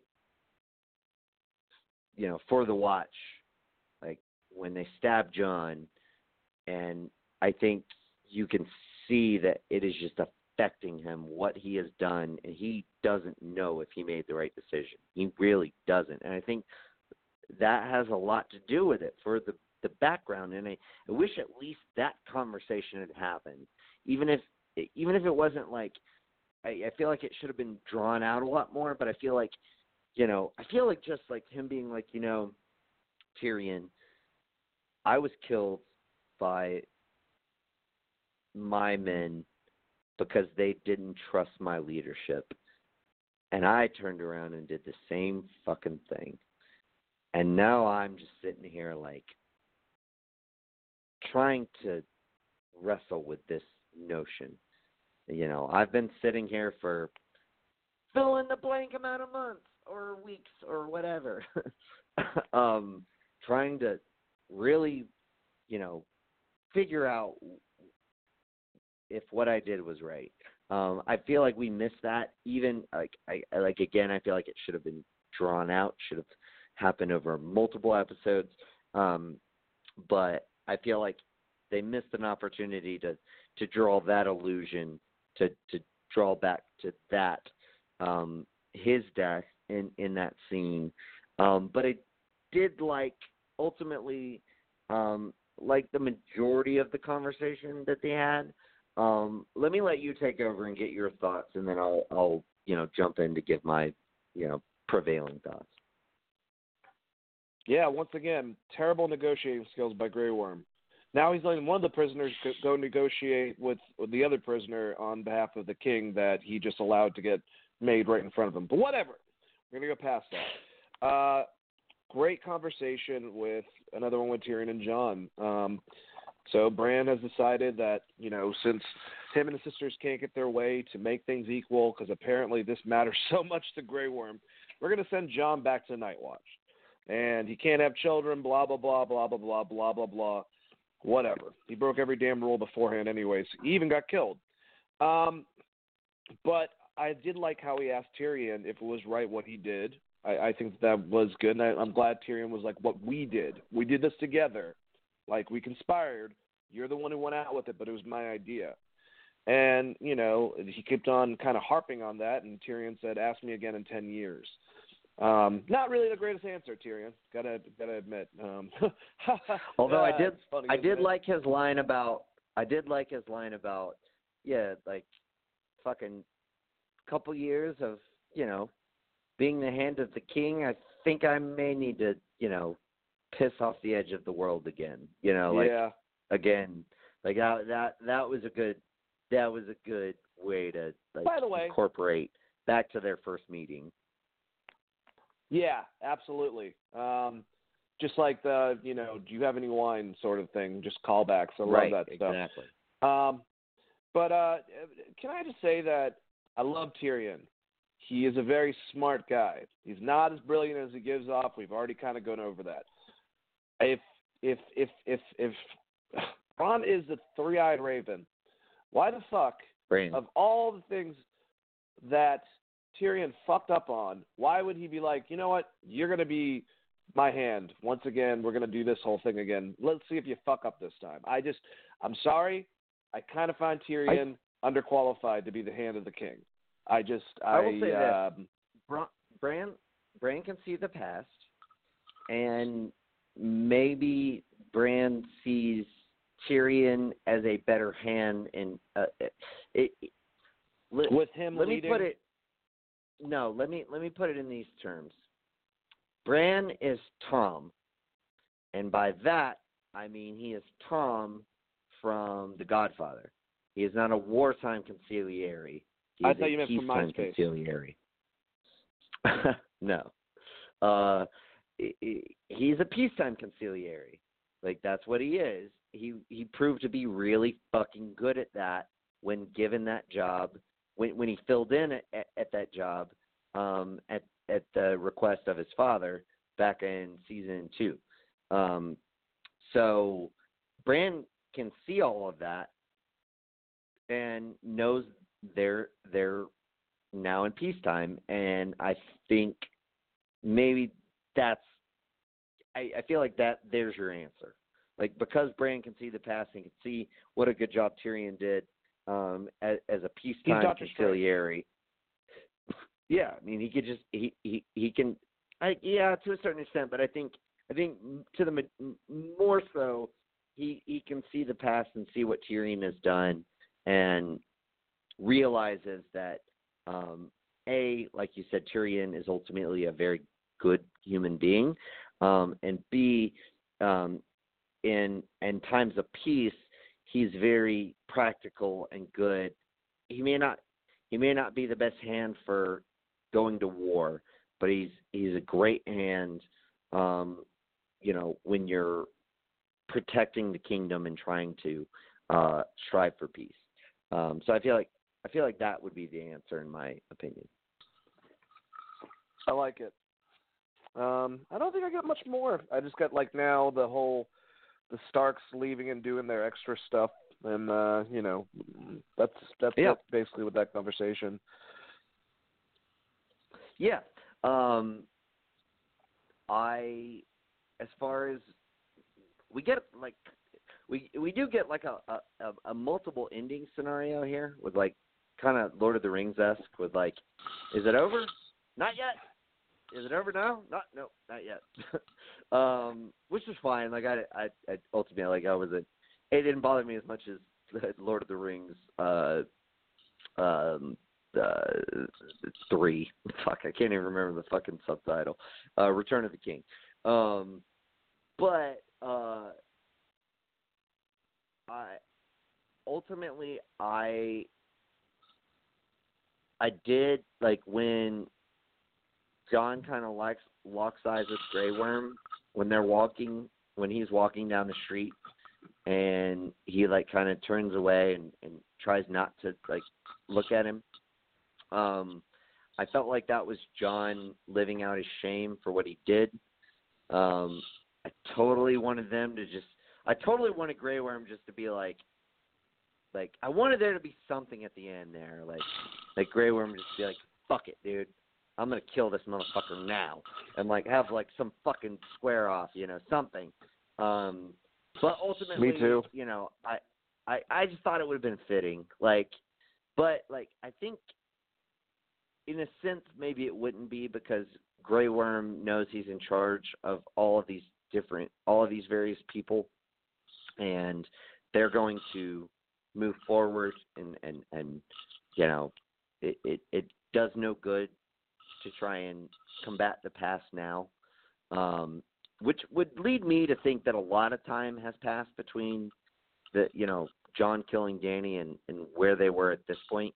Um, we have no possible um, comprehension of how much time has passed. But um, but like you know, as far as like the the old cliche, like time heals all wounds, so to speak. Like time, um, uh, you, you, when when you have time to think about things, you're not you react less emotionally. And even though like you could see Grey Worm wanted to fucking kill him, like he knows he's got a bigger responsibility, um, and he he chose. I, I, in my opinion, he chose to honor honor Missandei more than get revenge for Daenerys, and to go to Naath and and protect the people um, of her homeland. And I think that was admirable. So I was okay with it. Um, as far as uh, Jon's farewell to his his fellow um, Starks. Um, I I was totally fine with uh his with Sansa. I absolutely loved his goodbye to Arya. Um and and the fact that she is basically going to um be a pirate and I, I always wanted the hound to be with her on this journey um but that was not to be um but uh but yeah i i do thoroughly enjoy the the notion that she is setting setting sail uh west to find out what is west of westeros um very interesting to me uh it, especially in the sense of like what these fictional um, worlds are based off. Um, obviously, uh, Westeros being um, mostly England, but also just like uh, in general, like Western Europe, um, and then um, Essos being Asia. Um, so they're obviously being like another continent to discover. Um, and, and of course, there's there's um, uh, you know Northos and, and, and Southos and all that, um, which would be I guess Africa and I don't know what North Northos would represent honestly, maybe Australia, um, but uh, but yeah, there being like another another place to explore, um, and it, it totally made sense to me that that would be um, what she would want to do, um, given that um, she maybe doesn't have she doesn't see a purpose for herself in Westeros anymore, um, and that made perfect sense to me. Um, his goodbye with Bran was just kind of weird, like, but it makes sense because Bran's kind of weird. Like, um, I didn't really take away much from it. Um, but you uh, were but yeah, exactly I mean, where you were supposed to be, Jon. Yeah, yeah, Fucking weirdo. yeah, yeah, very weird. Um, but like, hey, like I said, like I do think he'll be a good king. Um, but uh, but yeah, um, that's just my general thoughts on the goodbyes, and then we'll get to um, the the montage sequence of the very end of uh, you know Sansa being queen, Jon returning to the north, and um, Arya on the high seas. But your thoughts on the um, goodbyes? I loved it, and it, and it really does coincide with the ending, uh, skipping that scene with Tyrion and all of them. But I mean, this is the beginning of what they said that they were going to do, and you get to see the the four Starks left. I know Jon's not technically, you know, one of the the children of of uh, Ned, but you know, one is even He's a though Stark blood. it's yeah, well, I know he's a Stark blood, but like the the siblings, if you will. Um, Right. By the way, even though just real quick, I I do love that Arya said again, like when she was talking addressing Yara, like talk about killing my brother one more time and I'll fucking come over there and slit your throat. The fact that they still think of him as their brother, um, because he is. I mean, they, Yep. they like nurture over nature, and like th- th- he is their brother. Yeah, and all of them get it like a happy ending. Even even Jon to an extent, and we'll we'll talk more about that. Right. But I loved it. I, it, it. Honestly, if they gave us more, this is still the outcome I would have wanted these characters to have at the ending of this. Absolutely. Well, Bran, I mean, you couldn't really choose, but you know, you have Lady Sansa Yeah, or Bran's was- Bran's was definitely the one that I was least like. I was indifferent to. I liked. I really. I loved the other characters' outcomes. Bran's. I was like, yeah, okay. I, I'm I'm okay with it. you know. Yeah, and and like I said, like you know, I mean, their last goodbye. Ah, the North is free because of you. Jon talking and telling Sansa she'll be a great queen. I love that that that moment. I love that Arya's. You know, maybe. Hey, I'm just saying.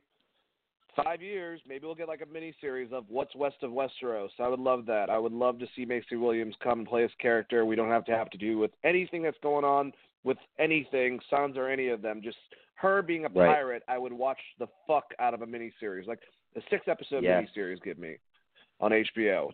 Doesn't have to be and Wise, just someone.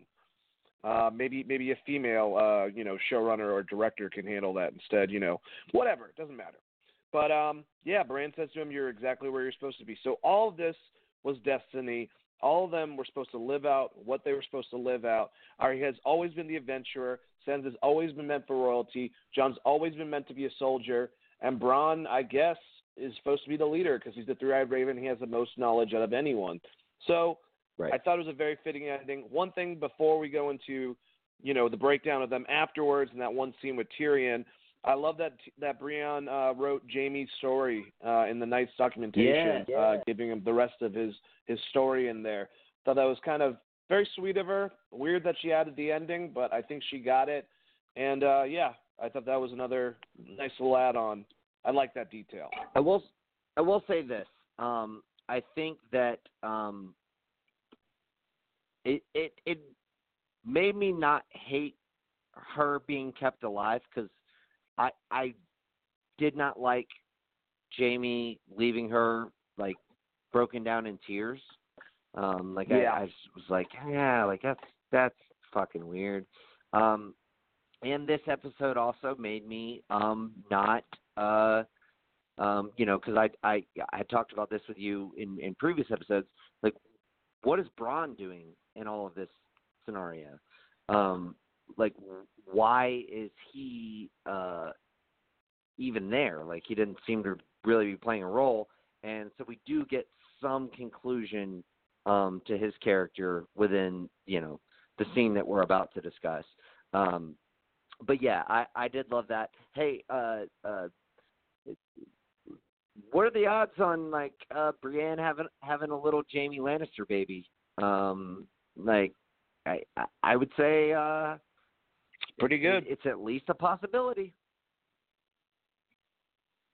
Who's yeah? And, and, I, I would say say know, it's pretty I, good. Yeah, and I I'm confused. Maybe it's Tyrion, but he's the hand, so I I wouldn't expect it would be him. Like who's running Casterly Rock?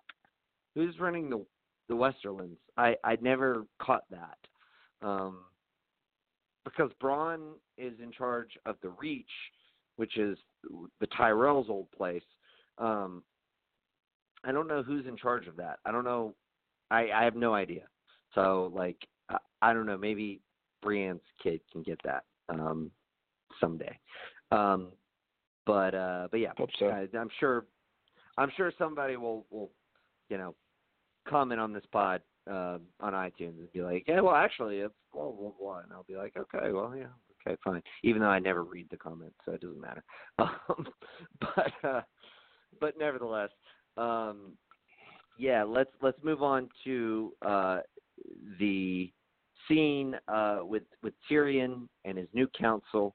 Um, and first of all, I love how he just like sat down and then the, the chairs weren't quite quite straight, and he like sets them up all nice, and then he sits back down and everybody comes in and just starts throwing the fucking chairs around, and he's like, "Motherfuckers, like have some respect." Like, um, I I, just got a lot of got a lot of pleasure out of that little tidbit. Um, but yeah, I mean, I, I I loved that. You know, they're just essentially going about their business. Um, I, like I said, uh, I mentioned earlier, I, I like that Bronn's story um, wasn't like there was a reason why Bronn was in this season. Um, so that that was nice to have some conclusion to that and have that tied off. Um, and uh, you know, obviously, um, uh, Brienne being, um, uh, I, I guess, um, uh, the the I would assume I I don't think it's ever mentioned, but I would assume she is the the um, uh, Knights uh, uh, Knights Guard or whatever.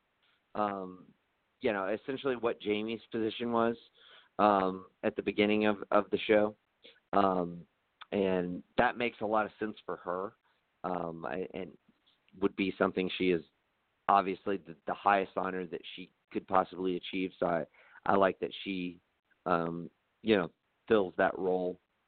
Um, Sam being head maester, um, obviously, uh, is, is is nice. Um, uh, uh, you know, again, uh, the little A Song of Ice and Fire book, um, and the fact that Tyrion wasn't in it um, was uh, pretty comedic. Uh, I, I I thought it was kind of funny. Um, uh, maybe a little too on the nose, but uh, but uh, nevertheless, I, I was all, I was fine with it. Um, and just the dialogue that these characters share. Um, uh, you know, whether you know with with uh, um, you know, Bronn's line to Davos, like, "Oh, you're the Lord of Grammar now too, huh?" Um, you know, or uh, you know, him being like, "Well, you know, the brothels, like, I, I, I will uh, put put put some money in, and you know, reestablishing the brothels," and Brienne being like, oh, "Well, I think we can all like agree that ships are more important than brothels," and basically, Bronn's like, "Well, fuck it, speak for yourself, there, lady." Like, um, great, great dialogue. Uh, at, at the end there. Um, very charming, uh, and and kind of fitting for how we're going to leave this council. And then, of course, of fucking course, we get the um, the honeycomb uh, line one more time, and again, it's never revealed uh, exactly what was going on with the honeycomb and the donkey and that brothel. Um, but yeah, very charming. Uh, I was I was 100% okay with it. What were your thoughts? Yeah, I love this scene. It's a good way to get things going. I love how how uh Bronn when he gets in there, he's just like he's he's like there's there's like four different council people that are they haven't even figured them out yet, and he's like, ah, we'll we'll be getting people to you for you to be able to figure out who you want. You know, it's it's the beginning stages. I, I did like that Tyrion had like OCD, and I liked how everyone was kind of like pissing him off by just you know, I, Bronn is the master of coin. Are you kidding me? Like that's perfect. That's awesome. I think that's hilarious that he's in charge of the money. So. And, yeah. And Davos is master of ships. I mean, and their camaraderie, like you were saying, back and forth. You know, Bronn wanting more brothels, and he's not willing to help out with the ships unless they get more brothels. And then Brienne just like not having that. Um, I loved it. it, but it seemed like like Bran was more obsessed with trying to find Drogon, which is interesting. Which could have had some warging with dragons in the final fucking episode, but whatever. That would have been kind of cool, but we didn't have that. Um, but he at well, least hey, says he wants maybe, to. Maybe that's why Bran, uh, or maybe that's why Drogon didn't burn Jon. Maybe Bran finally warged into him uh, right before he would have burned him, burned the throne, picked up Dany, and flew the fuck off. Maybe that's maybe that's what D and D will tell us. there, there, there you go, D and D. Thank you for us filling the cracks. Before I didn't mind, but now it's kind of getting annoying. Um, but yeah, it was it was a good camaraderie between some of my favorite characters and Davos and Bronn. Oh, they're going to be good at their roles. Brienne's obviously like head of the Knights, like you said. She's going to be great at that it's a good council. They need to get more members, obviously. Uh, Bran was talking about that, but he's going to go play the dragon. Master of Whispers. Um, Poor Varys. I'm sure they. I'm sure they can figure out. I'm sure they can figure out someone that's like Varys. Uh, there's various people that could be Varys in this council of of Master of Whispers. Anyways, but yeah, yeah uh, I, I liked it. I almost kind of think like with Bran, like maybe you don't even need it. I I feel like he kind of said it as a joke, like, huh, we need to get a Master of Whispers because I can't see everything that's ever happened in the past. you know, like. yeah, exactly. so yeah, but anyway. Yeah, but um, yeah, that's that's pretty much it. And then we got the nice little ending of uh uh, our our montage scene of the Starks and their final. But uh, yeah. yeah, I love that they went back to that donkey thing at the end of it. That was great. Yeah. Great way to close it. Yeah, very very great way to close it. I feel like they lingered on that shot a little too long. Like they like like Tyrion would have just gone into the story or something. Um but it's a, a total nitpick, not not important. Um but uh but yeah, it it was a fucking terrific way to to close out you know all of those characters. Um, I thoroughly enjoyed that scene. I thought it was great. Um, and on to the montages. Um, so Sansa gets crowned queen, uh, and she gets the Queen of the North chant, which she smirks. Uh, obviously, uh, when Jon was named King of the North, you kind of see. Um, I, I, I, maybe not. I, I guess I don't want to say jealousy, but like some amount of envy going on there when that happened. Um, and you get that like little that you know that shot between her and Littlefinger looking at each other in that scene um, back in uh, season six.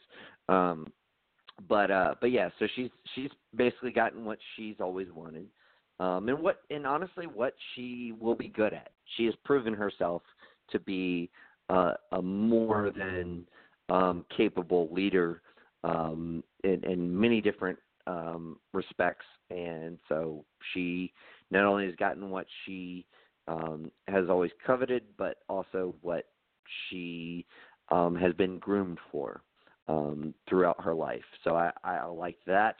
Obviously, as I mentioned earlier, I've loved um, Arya, um, you know, sailing west. Um, we don't get a lot of context with that, just kind of her walking through the bows of the ship and then up onto the top of the deck and peering out, um, you know, towards the ocean. Um, but uh, but yeah, I mean, I think that's a perfect ending for her. Um, you know, it, it just makes so much sense to me. Um, again, I wish the Hound was there with her, but it was not to be. Um, and uh, and then Jon's was to me the best um, when. When essentially when they when they were saying their goodbyes, I literally like shouted out loud like like you know all all of his all the people who hate him are gone. Like just let him go with Arya. Like just let him go with her. Like let let him sail with her. Like come on now. Um but when we finally got the final scene, I was like this is perfect. Like uh, I I think I even said like my best hope for Jon was that he would end up in the north with Tormund and Ghost um to to live out a life of peace and that's what we got. Uh, I feel like I I feel like Tormund knew Jon was coming, even though it doesn't necessarily make sense that he would know Jon was coming. But he was like definitely waiting for him there, like he knew he was coming. Um, which again, setup matters. Well, what happened was better. Bran warged into Ghost, and Ghost talked to Tormund and said, "Hey, Jon's headed here," and here." was like, and then they went and they met him at the uh, the Night's Watch. There you go. That's it. That's what happened. Um, but uh, he finally has the moment with Ghost that we've all been waiting for, where he sits sits next to him and scratches his little head, and it was great. Um, I, I wish there had been some dialogue between Jon and Tormund. That it was weird that there wasn't. Like even just like a little quip from Tormund, I feel like was very necessary um, that we didn't get. Um, but you know, I mean, it is what it is. Um, but my favorite part of the whole sequence was when they're walking beyond the wall, and Jon turns back and looks back at the wall, and I had this like brief moment of like, fuck, he's gonna tell them like, I must honor, you know, being committed to the Night's Watch. I cannot go with you. And he turns turns away and continues walking. And I was just like, thank fucking God. I would have been so fucking pissed yeah. if he was like, I'm not going with you. I got a, I got this thing. I got, I got this. You know, they want me to be on this wall here. It's like, dude, like at this point, the Night's Watch doesn't mean shit. So like, go live out the rest of your life with your best friend Tormund and your fucking dog, and go meet yourself a wildling woman. And that's exactly how I see his future playing out. And it's exactly what I wanted for Jon. Like I didn't want him to be king. He didn't want to be king. Why would like best case scenario for Jon was he gets to go live out his life with his best friend, um, his dog, and you know there will be plenty of women that come into his life, and he'll meet one and settle down and have some kids, and and they won't even worry about titles or anything else. They'll just live a nice, simple life, and it's great. It's exactly what I wanted for his character. Yeah, I just I thought that they all ended on a very positive note. I, I thought that Arya with their travels, you know, we kind of talked about that. Sansa becoming queen of the North and just putting on that crown and everyone cheering her because she deserved it. You know, I think a lot of us wanted her to be queen when they decided to declare Jon as king. Um, and uh, I thought Jon, oh man, he leaves the wall with the free folk, as Davos would say. Uh, the wildlings with Tormund, like you said, finally fucking Pat's ghost, who doesn't have an ear at this point. Poor guy. But that was a great scene, and they just said, screw it. You know, screw the wall. What what the fuck does Jon have to give any type of nobility towards? He fucking did everything the way he was supposed to and lost everything. I mean, seriously, do you think his brother Bran's gonna care if he leaves the wall when there's really no point for the Night's Watch that much anymore? I mean, do you think that Grey Worm's gonna really check up on that shit? No, it's over. The whole thing's over. Right. And his story, his his ending is is is, is starting, and that's that's right. a nice way to go out. It's much better than watching the character of the show become a fucking lumberjack. I'll I'll tell you that much.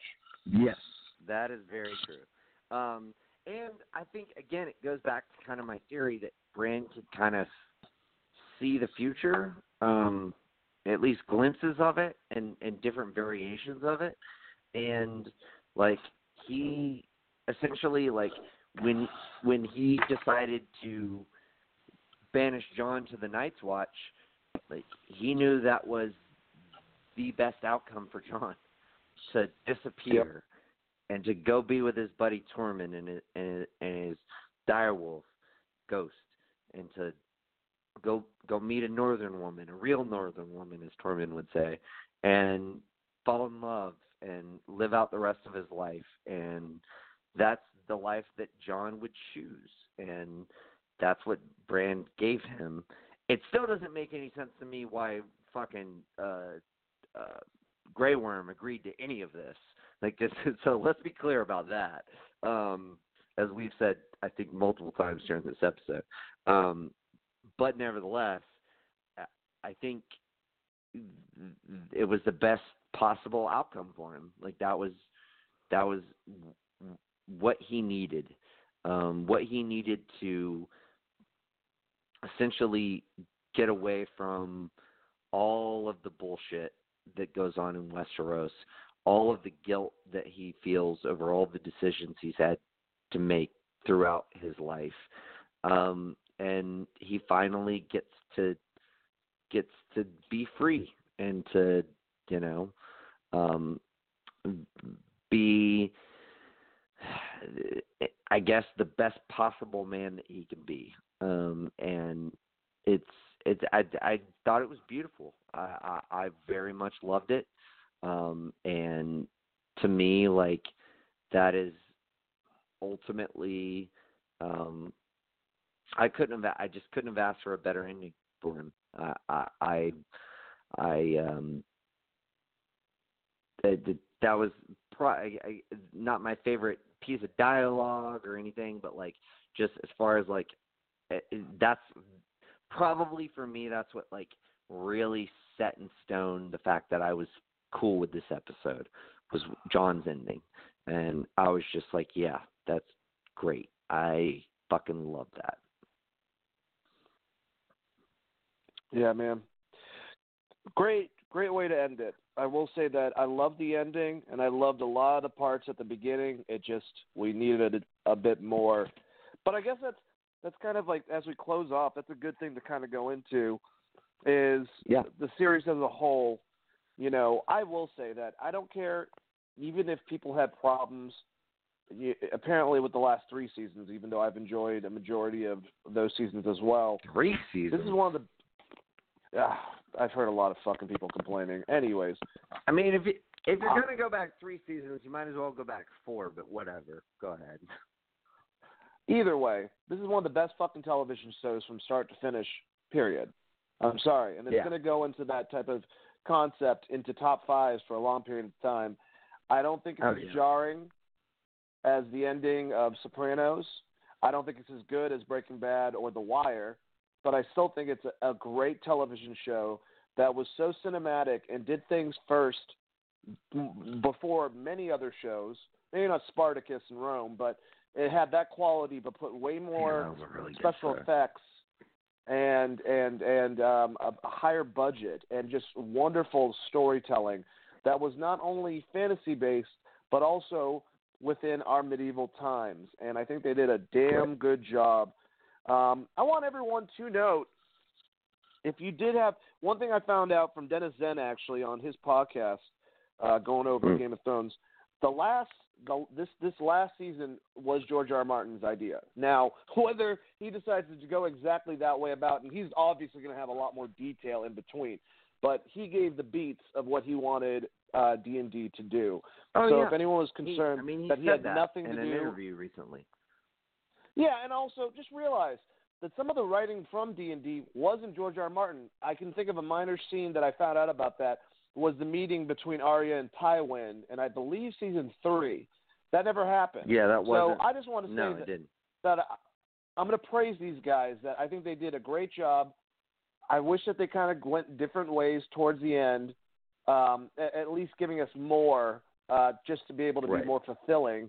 But I think they had a very large task, and I'm happy and I'm excited about their Star Wars project.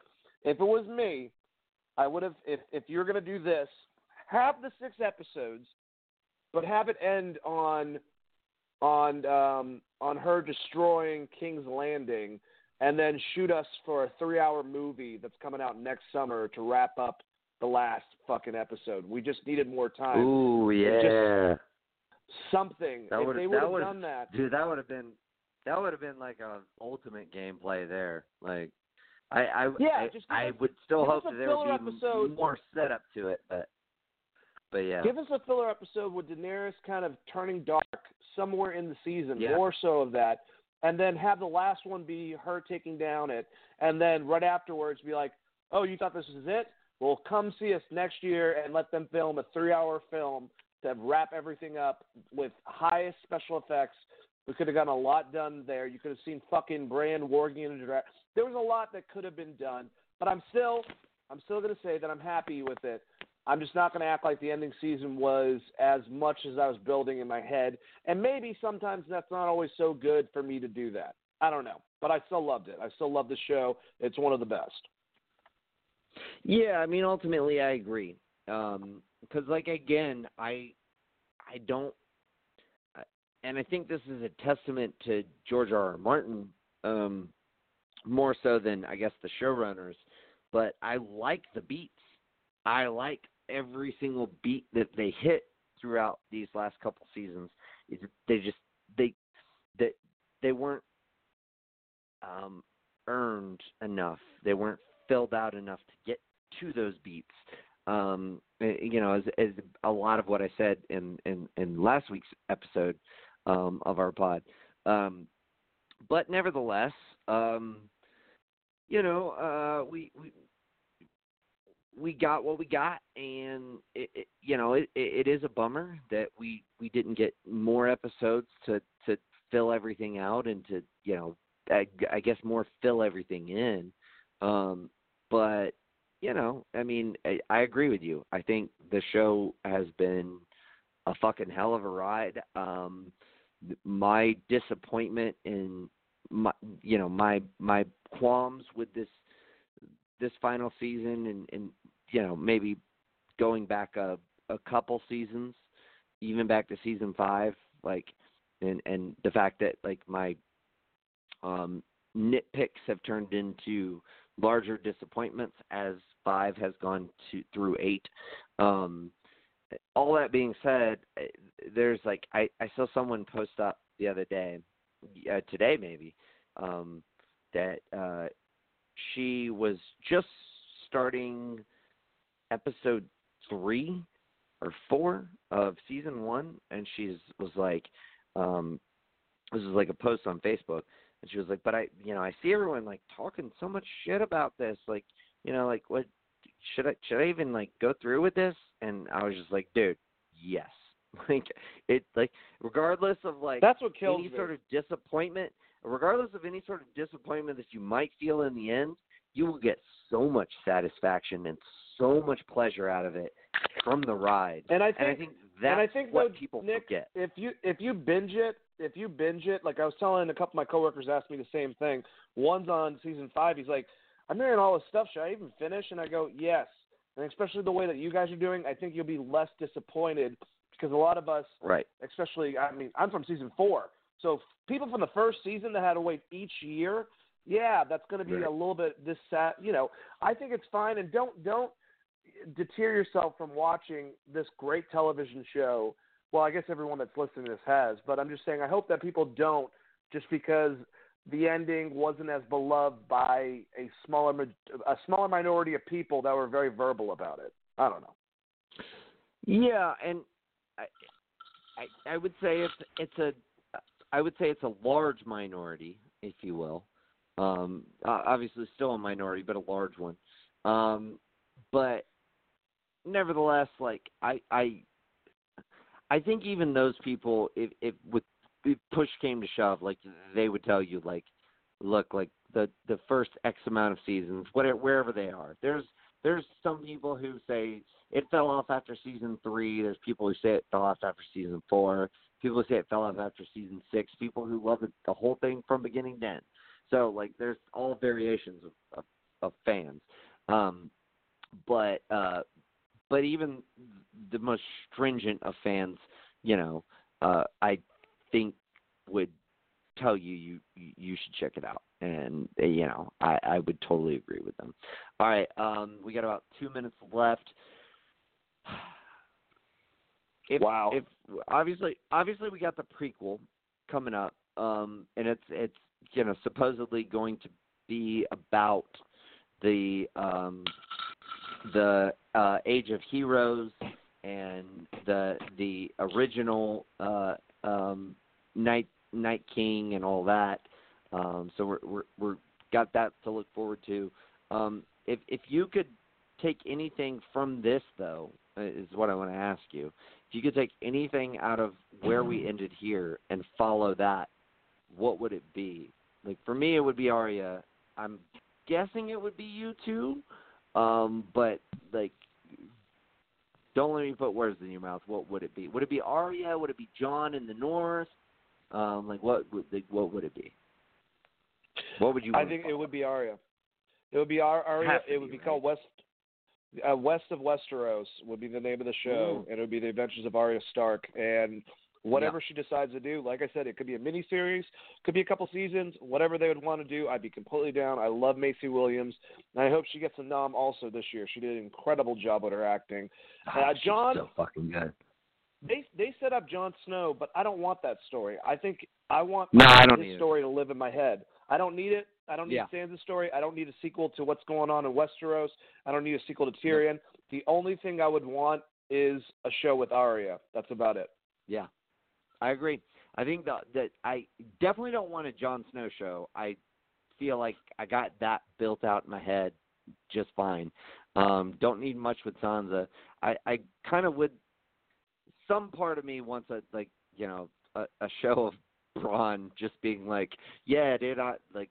I, I'm now the fucking uh, Lord of fucking Highgarden." You know that that some that would somewhat interest me, but only in a mir- mini series. I would not want to like a whole show. But yeah, Arya is definitely the one.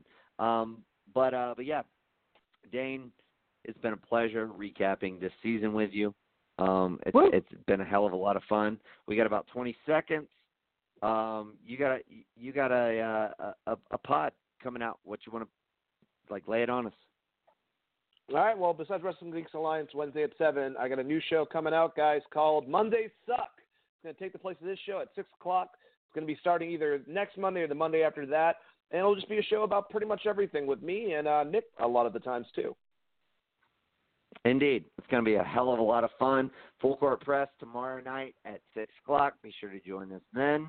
Uh, we got a lot of shit coming down the pipe for you throughout the week, so check all that out as well. Until then, peace. Peace out.